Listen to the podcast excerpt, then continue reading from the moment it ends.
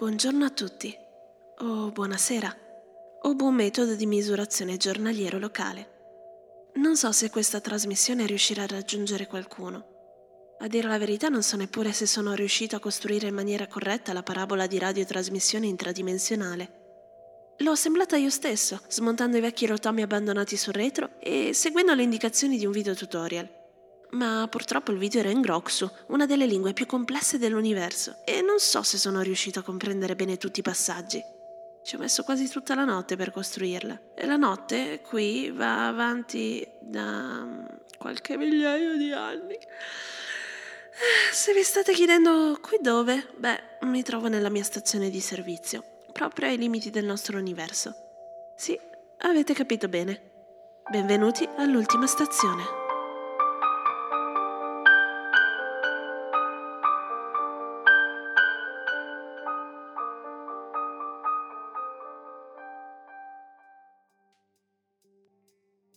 Prima di iniziare mi sembra doveroso raccontarvi chi sono, dove vivo e perché mi trovo qui, a parlare in un microfono da una stazione di servizio, su un asteroide alla deriva.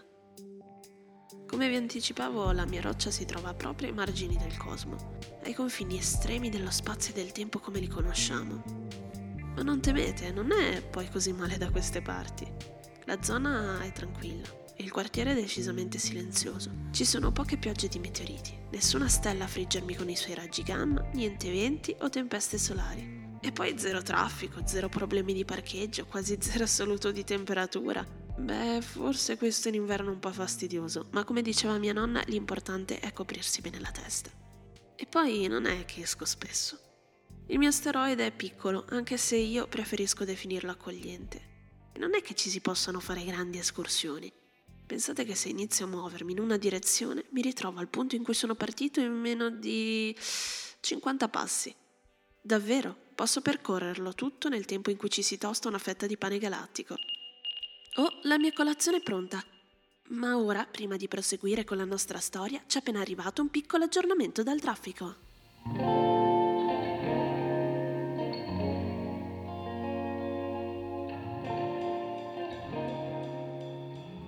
Ancora i borghi sulla cintura d'Orione, che forse risulta un po' stretta dopo le feste. Si segnalano code di un paio d'anni luce all'ingresso dell'orbita di Alnitak. Si raccomanda prudenza e soprattutto pazienza a tutti gli astromobilisti in transito nella zona. Tornando a noi, non vi ho ancora spiegato perché ho deciso di aprire questa radio. Il fatto è che qui, salvo ormai sporadici e rari clienti occasionali, ci sono solo io e ultimamente non mi capita spesso di poter parlare con qualcuno. È strano sentire il bisogno di parlare, soprattutto considerato che provengo da un pianeta in cui si comunica mentalmente. Infatti ci ho messo un po' ai tempi a capire come produrre suoni correttamente. Potrà sorprendervi, ma io non ho una voce. O meglio, non ho una voce mia. Ho imparato a immagazzinare quelle delle creature che incontro e a riprodurle. Quindi non sorprendetevi se un giorno, passando da qui, dovesse trovare il mio aspetto molto diverso da come ve lo immaginate, o se, chiedendovi se volete un caffè, utilizzerò una voce differente. Per questa radio ho preso in prestito la voce di una cliente piuttosto cordiale che ha fatto rifornimento da me molto tempo fa. Perché l'ho scelta? Perché è quella con la frequenza giusta per essere captata da Borg, Zop, rettiliani, Jujon e umani insomma da quante più specie possibili. E quindi ho pensato di iniziare a trasmettere nell'universo sperando di poter raggiungere quanti più esseri possibili e magari di intrattenerli per qualche istante. Nel mio programma vi informerò sulle ultime news dell'universo, vi aggiornerò in tempo reale sul traffico, vi racconterò le storie dei personaggi che sono passati nella mia stazione e trasmetterò una canzone che possa tenervi compagnia nel grande vuoto cosmico. Ma soprattutto passerò un po' di tempo a parlare insieme a voi. Vi confesso di averne davvero bisogno.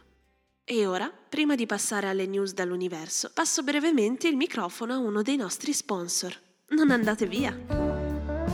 Le pulci tormentano il vostro cucciolo? Non avete ancora incontrato le pulci spaziali? Aberranti esseri di 4 metri e 3 tonnellate, in grado di prosciugare con la loro insaziabile sete interi pianeti. Proteggete i vostri animali domestici e i vostri pianeti dalle pulci spaziali. Con Pulce non c'è, vi abbiamo messo la pulce nell'orecchio, vero? ed eccoci di nuovo insieme per le news del giorno. Attualità. Raggiunta la firma di un accordo fra i sindacati della nebulosa Aquila e il governo della Via Lattea. Dopo settimane di sciopero serrato, la produzione di stelle dovrebbe riprendere al più presto. Garantiti ai lavoratori turni di massimo due orbite e copertura assicurativa per le ustioni da fusione atomiche. Passiamo alla cronaca. Rinvenuto un nuovo cadavere sul pianeta Mucus, il terzo nell'ultimo mese. La vittima, una lumaca gigante, è stata ritrovata nel suo appartamento completamente prosciugata, dopo che i vicini hanno dato l'allarme non avendo notato tracce di bava sul pianerottolo per giorni. Gli inquirenti non hanno rinvenuto indizi, se non tracce di sale sul pavimento. Anche in questo caso, porte e finestre erano chiuse e non c'erano segni di effrazioni. Il modus operandi, del tutto simile ai precedenti, starebbe portando gli investigatori a considerare la pista dell'assassino seriale, attesi comunicati ufficiali nei prossimi giorni. Parliamo di politica. Non si estinguono le polemiche per i presunti brogli elettorali relativi alle elezioni del presidente della Confederazione Intergalattica. Il candidato sconfitto continua ad accusare l'avversario di aver gettato milioni di chip elettorali all'interno del buco nero M87, nonostante tutte le indagini effettuate abbiano dimostrato il corretto svolgimento delle elezioni.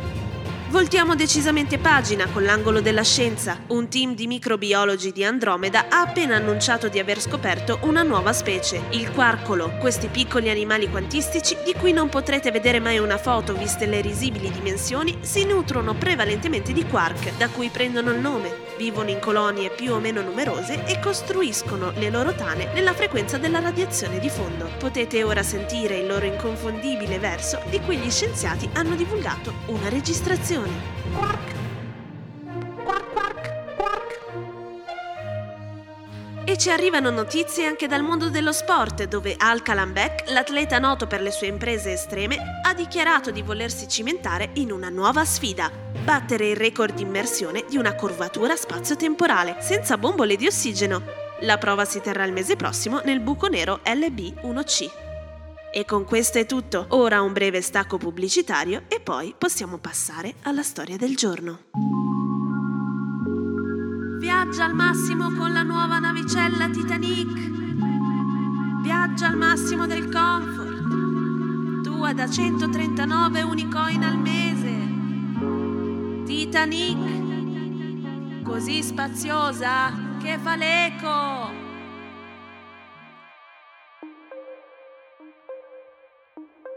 Bene, eccoci di nuovo insieme per l'ultima parte di trasmissione, quella in cui vi racconto una delle storie di personaggi che ho incontrato durante la mia vita nell'universo. Ma in questo caso, trattandosi del primo episodio, la storia che voglio raccontarvi è la mia.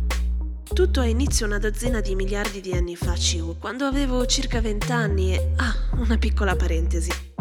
Se qualcuno dovesse essere un po' confuso dalla cosa o pensare che sono un vecchio rimbambito di 12 miliardi di anni, tenete presente che per me, che mi trovo ai margini dell'universo e viaggio costantemente alla velocità di espansione, il tempo scorre molto diversamente che per la maggior parte di voi. Per questo, quando userò riferimenti temporali, cercherò sempre di precisare il fuso orario galattico di riferimento, in quel caso CU, dalla parte centrale dell'universo.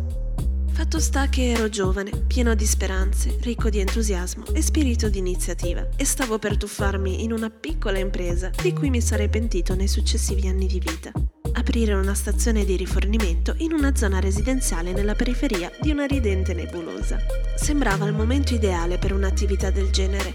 L'universo era in piena espansione, nel bel mezzo della seconda grande generazione e sembrava che nulla potesse andare storto.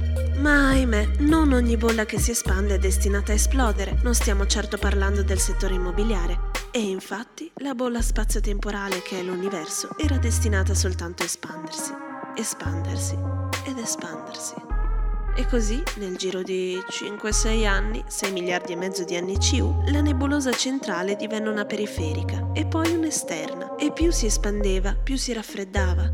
Prima era tutto un guizzare di particelle subatomiche e vedevamo miliardi di stelle spuntare qua e là come funghi, costruire galassie, gruppi locali e ammassi di galassie. Poi, senza quasi che ce ne accorgessimo, interi sistemi iniziavano a chiudere i battenti e con loro anche gli abitanti iniziarono ad andarsene. Iniziarono a migrare tutti verso il centro, verso sistemi solari più giovani e caldi dove le supernove illuminavano ancora il cielo a giorno con i loro raggi di luce E lo ammetto, forse me ne sarei andato anche io, se non fosse stato che avevo ancora due rate della stazione da pagare. Non potevo certo permettermi di perdere tutto. E in fondo, anche se gli affari non andavano più a gonfie vele, riuscivo comunque a tirare avanti.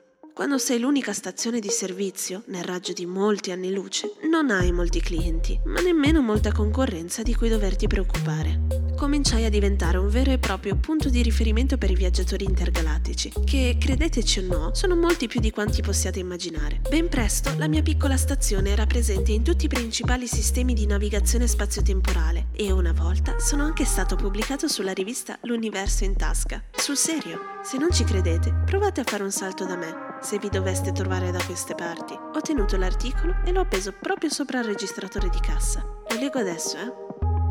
Più di un punto di riferimento per tutti i viaggiatori. Questa piccola stazione di servizio ai margini dell'universo è ormai una vera e propria istituzione, tant'è che viene affettuosamente chiamata l'ultima stazione, perché è l'ultima in cui potrete fare rifornimento, bere una calda bevanda e rimpinzarvi di torta di ciliegie terrestri coltivate biologicamente a chilometro zero, prima del grande nulla, dei bordi cosmici infiniti.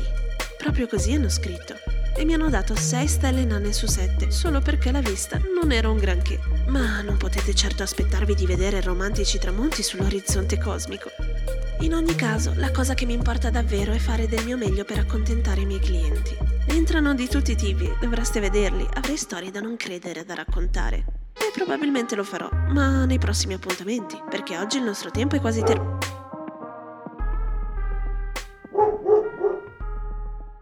Ma che credo che qualcosa sia appena atterrato sul mio tetto. Eh, torno subito, vado a controllare.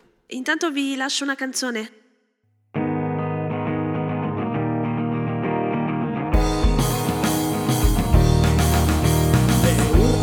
Porci riecheggiano dentro le borse da celebrità.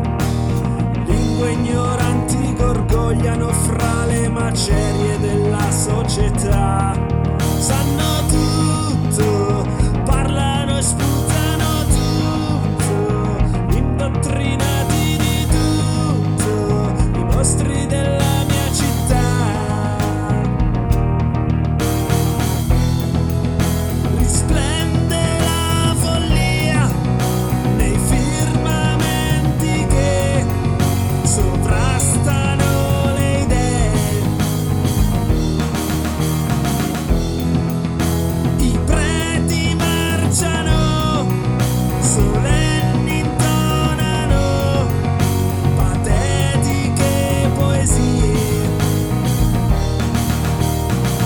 Peggio dell'urlo vi è solo la serpe drogata di notorietà. L'odio è un bisbiglio vestito da sposa che incanta la comunità. Sanno tutto, parlano e sputano